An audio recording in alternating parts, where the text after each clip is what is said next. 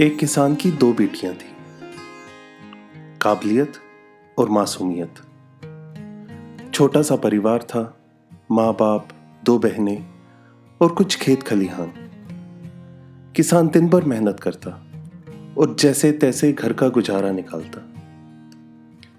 शाम को घर आकर दोनों बेटियों के साथ खेलता, खूब बतियाता और मानो सब भूलकर एक अलग ही दुनिया में पहुँच जाता। ज़िंदगी की जिद्दोजहद से दूर। जहाँ ना कल की चिंता है, ना लोगों की चिक चिक बस है तो वो और उसका परिवार। और ये पल ही मानो ज़िंदगी का अर्थ हो। पर अगली सुबह किसान फिर अपनी भूमिका निभाने लग जाता। ज़िंदगी के रंगमंच पर। काश घर खुशियों की चाबी से चल पाते। किसान की बड़ी बेटी काबलियत तय करती है कि वो अपने पिता की मदद करेगी और अपने पिता के साथ कामकाज में जुट जाती है। और देखते ही देखते काबलियत के बलबूते किसान की पैदावार दुगनी हो जाती है। खूब मुनाफा होने लगता है। अब किसान दिन रात काबलियत के साथ मेहनत करने लगा था।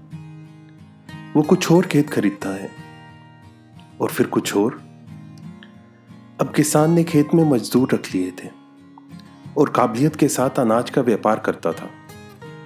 पहले छोटी अनाज मंडी में, फिर बड़ी अनाज मंडी में। उधर किसान की छोटी बेटी पिता का इतना व्यस्त होने से परेशान थी, क्योंकि अब उसके पिता के पास उसके साथ फुर्सत के पल बिताने का समय नहीं था।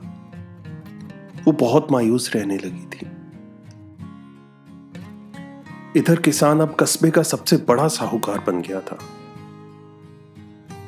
उसे अपनी काबिलियत पर बहुत नाज था।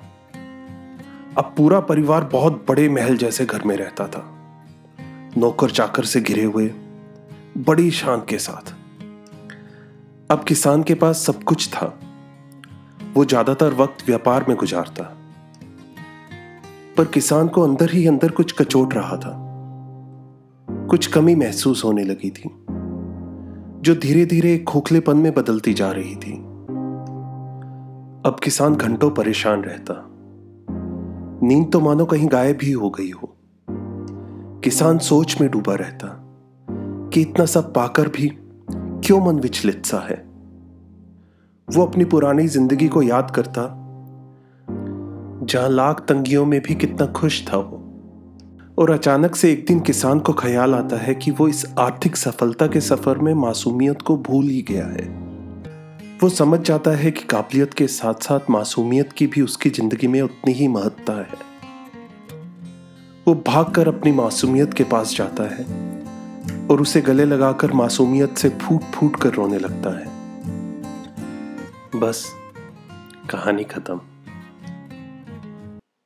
पर क्या सही में खत्म? किसान तो अभी भी है। आप में और मुझमें कुछ खोखला, कुछ परेशान। ये आर्थिक उपलब्धियों ने सफलता के मापदंड पता नहीं कब बदल दिए। लोग आपकी आय देखकर आपकी खुशी का निष्कर्ष निकालते हैं। जितना चाहिए सब तो मिल गया। पर शायद मासूमियत छूट गई। खिलखिलाकर हंसना आता था पहले मुझे। पर अब झिझक सा जाता हूँ। मुझे पसंद है बारिश में भीगना, फालतू बतियाना, साइकिल चलाना, थेले की चाय समोसे। और इन सब का आर्थिकता से कोई नाता है नहीं। पर इन्हें अनुभव करने के लिए मासूमियत चाहिए। तो फिर खोजिए अपनी मासूमियत को तराशिए उसे क्योंकि ज़िंदगी का स्वाद तभी आएगा। और अगर कहीं खो दिया है आपने अपनी मासूमियत को तो कुछ उधार ले लो।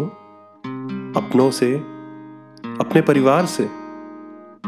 समय बिताओ उनके साथ और दिल खोल कर करो जो चाहते हो, क्योंकि काबिलियत आर्थिकता के कुछ फूल तो खिला देगी।